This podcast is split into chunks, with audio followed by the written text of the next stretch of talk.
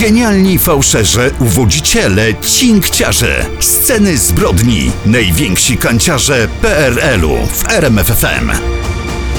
A ja pamiętam, parę tygodni temu opowiadałeś o tych wakacjach, o tych planach urlopowych, że ty tam pojedziesz, tam wrócisz. Ja powiedziałem, że tak samo.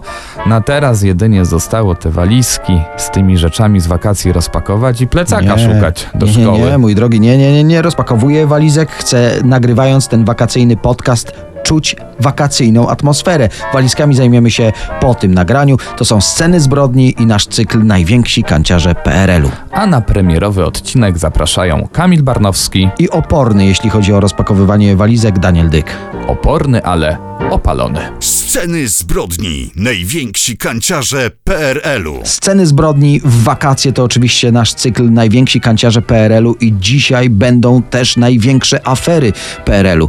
Zaczniemy od afery skórzanej, chociaż tutaj mówić należy w liczbie mnogiej, bo tych afer skórzanych było kilka. Warto tytułem wstępu zaznaczyć, że po śmierci Stalina Polska Ludowa odrzuciła kult jego jednostki, a także terror, jakim się jego rządy charakteryzowały. Obywatele poczuli, że mogą więcej, że nie muszą się bać, stali się bardziej odważni, także w chęci wzbogacenia się. Czasem niestety na skróty, wbrew prawu. A wbrew prawu w pewnym okresie naszej historii oznaczało także przeciw państwu.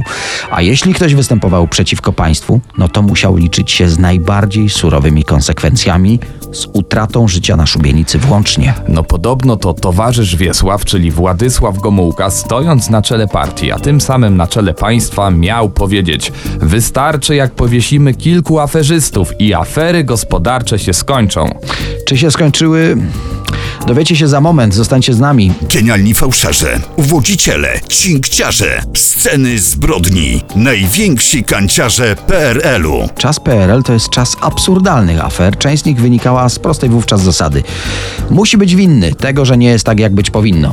A wiemy, że było mocno nie tak, jak być powinno. Wszystkiego wtedy przecież brakowało. Przykładem, jak działał ówczesny system polityczny, jest wspomniana już dzisiaj przez nas afera skórzana. A właściwie dwie afery skórzane. Warszawska i radomska. Obie zakończyły procesy sądowe, o których pisały wszystkie gazety. Prokurator domagał się dla winnych najwyższego wymiaru kary, czyli kary śmierci. Ale nie uprzedzajmy faktów.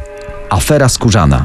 Zacznijmy od tej w stolicy. Jest rok tysiąc dziewięćset pięćdziesiąty dziewiąty. Do władz partyjnych zaczęły docierać sygnały o nieprawidłowościach w funkcjonowaniu warszawskich zakładów garbarskich. Wszczęto śledztwo i okazało się, że jest to tak zwana sprawa rozwojowa. Anonimy i donosy mówiły o kradzieżach skór, cennego wówczas materiału, a okazało się, że kradzieże to zaledwie wierzchołek góry lodowej. Do tego doszły zarzuty o łapownictwo, a nawet paserstwo. Pierwsze nieprawidłowości miały mieć miejsce na początku lat pięćdziesiątych. Siedem lat kombinatorstwa spowodował straty szacowane na siedemnaście milionów złotych. Udało się udowodnić kradzież jakichś ośmiu milionów, a i tak była to niewyobrażalna na owe czasy fortuna. Proces ruszył w lipcu sześćdziesiątego roku. Na ławie oskarżonych zasiadły dwadzieścia trzy osoby. Zabezpieczono ich domy, w sumie kilkanaście nieruchomości. Zatrzymano kilka samochodów, różnego rodzaju dewizy, mnóstwo biżuterii, a nawet cenne persy. Dywany. Wszystko miało być zyskiem z kradzieży. Powiedzieliśmy o dwudziestu trzech oskarżonych. Wśród nich był dyrektor warszawskich zakładów garbarskich Eugeniusz G. oraz jego zastępca Adolf P. Dla obu panów prokuratura zażądała wyroku kary śmierci. Do tego domagała się dla trzech winnych kary dożywocia. Pozostała osiemnastka miała otrzymać wyroki od sześciu do piętnastu lat więzienia. Gazety propartyjne postarały się, by społeczeństwo poparło karę śmierci dla dyrektorów, których nazywano najgorszym elementem. Skazanie ich na szubienicę wydawało się więc tylko kwestią czasu. A jednak sędzia Michał Kulczycki uznał, że taki wyrok byłby zbyt surowy i uwaga, bez porozumienia z partią skazał dyrektorów na zaledwie karę dożywocia. Najwyższe władze państwowe wpadły we wściekłość. Sędziego zdymisjonowano, przeniesiono na placówkę w Siedlcach. Pozostałej dwójce sędziów orzekających w tej sprawie zablokowano natomiast awanse. Tak to się skończyło w Warszawie, a w Radomiu w aferze skórzanej wyrok śmierci zapadł. I to właściwie część tej samej afery, ale żeby to zrozumieć, musimy wrócić do skazanego wicedyrektora warszawskich zakładów garbarskich. Adolf P. był także wiceprezesem Krajowego Związku Spółdzielni Pracy Skórzanych i Garbarskich, a to oznaczało, że często jeździł w delegacje i odwiedzał inne placówki z branży. No i zaczęto tym placówkom się przyglądać. Skoro w stolicy działy się takie rzeczy, to może i w niedalekim Radomiu. No i jesteśmy w Radoskórze, czyli Radomskich Zakładach Przemysłu Skórzanego. To w latach pięćdziesiątych był największy w Polsce producent obuwia. No w fabrykach pracowało tu, uwaga, czternaście tysięcy osób, czyli co dziesiąty mieszkaniec z Radomia pracował w Radoskórze. W ogóle podejrzane w tej aferze okazało się dosłownie całe miasto. No tak, zauważono, że jeden z tutejszych zakładów jubilerskich miał obroty na poziomie miliona złotych. Mało który jubiler w o wiele większej Warszawie mógł się poszczycić podobnym zainteresowaniem klientów. No to kolejny trop. W ciągu zaledwie półtora roku w mieście przybyło sto procent prywatnych samochodów. Idźmy dalej. Okazało się, że w Radomiu na niespotykaną w kraju skalę idą drogie zegarki. No jak woda, dosłownie znikały ze sklepów i komisów. No wszystko wskazywało na to, że na rynku nagle pojawiło się dużo gotówki. Gotówka w tamtych czasach to było nic pewnego, dlatego kupowano te wszystkie towary luksusowe. Partyjna speckomisja zastanawiała się, jak to możliwe, że niewielki jednak Radom jest jednym z najbogatszych miast w Polsce. I tu kolejny absurd. Miejska Komisja Planowania Gospodarczego zapisała pod rokiem tysiąc dziewięćset pięćdziesiątym siódmym w statystykach, że mieszkańcy mieli w sumie dochód na poziomie niespełna miliarda trzystu milionów, a wydali w tym czasie ponad miliard sześćset milionów. Cud. No albo coś innego i na poszukiwaniu tego czegoś innego się skupiono. Uznano, że to nie kwestia cudu, a lewych interesów i wzięto pod lupę zakłady garbarskie. Śledztwo wykazało nieprawdopodobną skalę nieprawidłowości. Dochodzenie wykazało, że to zasługa, mm, no nazwijmy to, zaradności pracowników radomskich zakładów przemysłu skórzanego.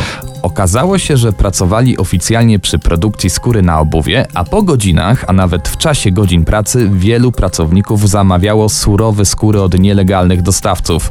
Potem przy użyciu chemikaliów skradzionych z państwowych zakładów produkowali na boku własne wyroby skórzane. Śledczy wykryli aż trzy tysiące nielegalnych punktów garbowania skór. To, co było takim zaskoczeniem dla śledczych, nie zrobiło jakoś większego wrażenia na komitecie partyjnym tych zakładów. Towarzysze mieli powiedzieć, no tak, u nas wszyscy kradną. No i przedstawiali przykłady, wobec których byli, jak twierdzili, bezsilni. No to może taki jaskrawy przykład. Nowo zatrudniony kontroler zauważa, że któryś z pracowników na bezczelnego wynosi skóry poza zakład. Próbuje go zatrzymać i odzyskać te skóry, a zamiast tego zostaje pobity i zwyzywany przez innych pracowników. No i kolejny raz już tak skrupulatnie nie kontroluje. No i tak to nadal działało. A jednak y, pewien absurd był, jak to na P R L przystało, bo za aferę skórzaną najbardziej dostało się mniejszemu zakładowi Przyszłość z Radomia. Jego dyrektorowi, Bolesławowi D., postawiono zarzut zagarnięcia mienia o wartości aż szesnaście milionów złotych. Aresztowano jeszcze dwadzieścia cztery pracujące tu osoby, które miały wynosić gotowe skóry i na lewo je garbować. Dodatkowo aż trzydziestu milicjantów miało być opłacanych, by milczeli. Podobnie pracownicy radomskiej prokuratury.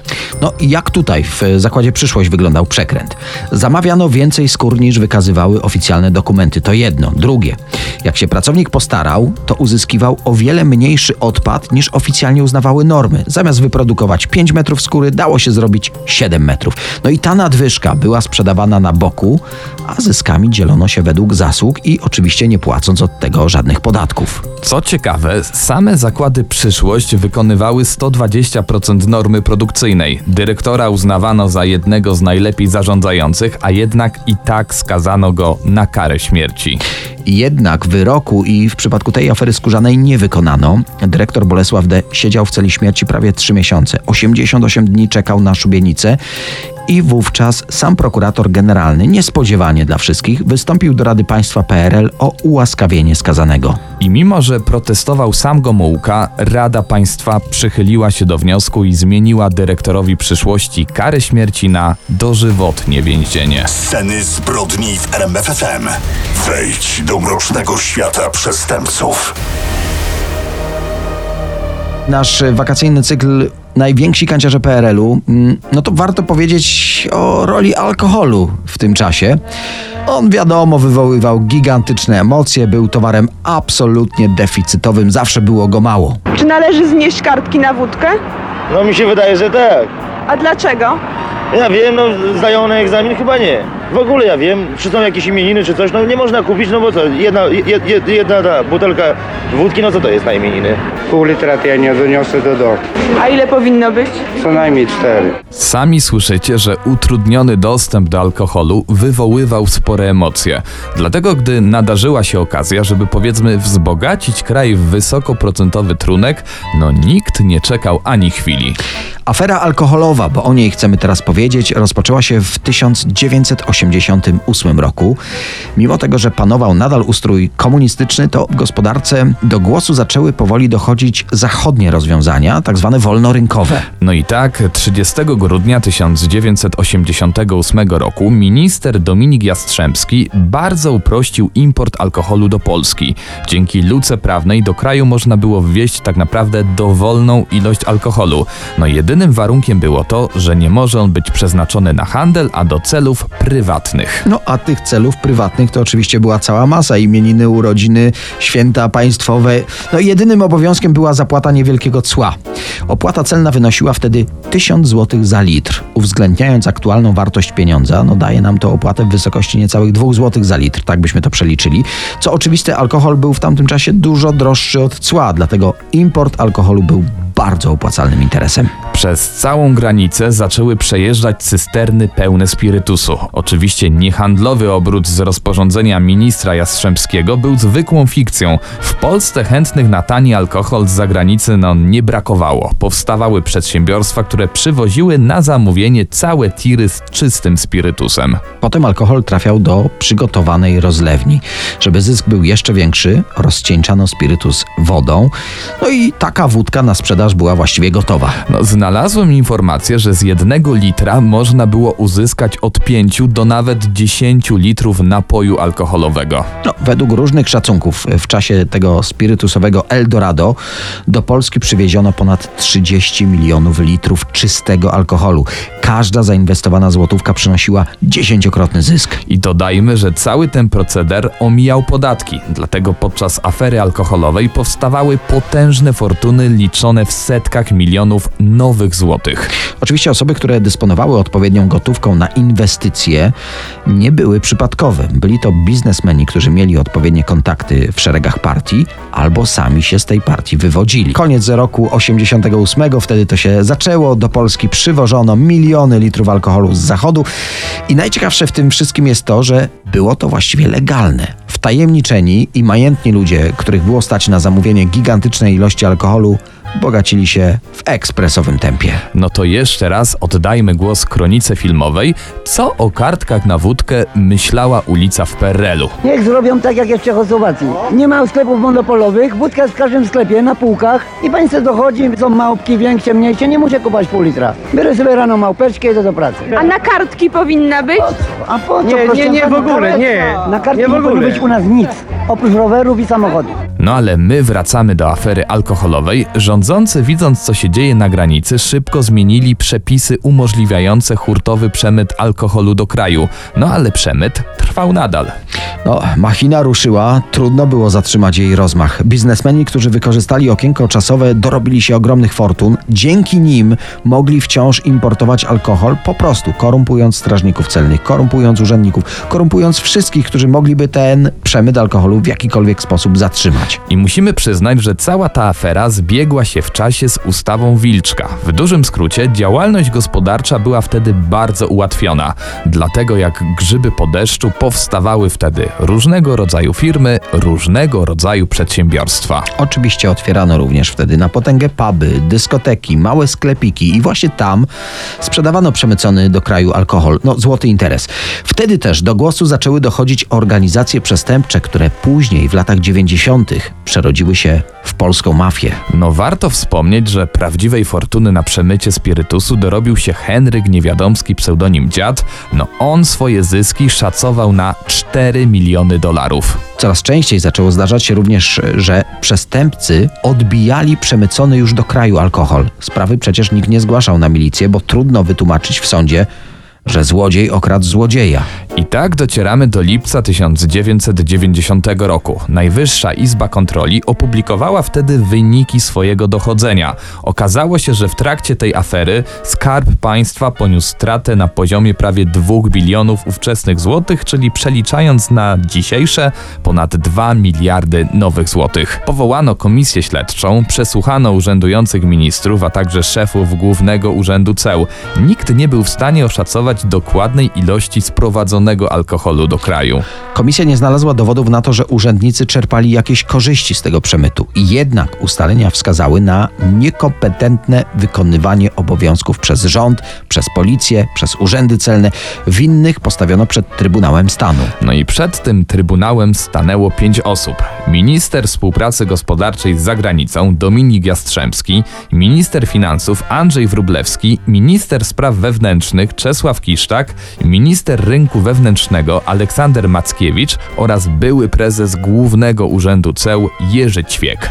Oskarżono ich o zaniechanie i niedopełnienie obowiązków. W związku z aferą Jastrzębskiemu, Wróblewskiemu, Ćwiekowi i Mackiewiczowi zarzucono złamanie ustawy antyalkoholowej.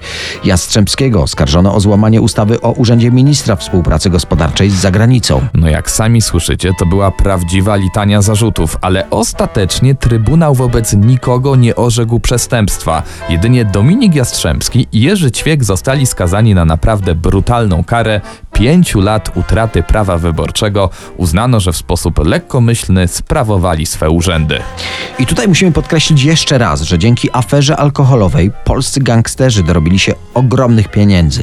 Na jednym tirze można było zarobić około sto pięćdziesiąt tysięcy nowych złotych. Później te wielkie fortuny były przeznaczane na inwestycje w inne nielegalne biznesy.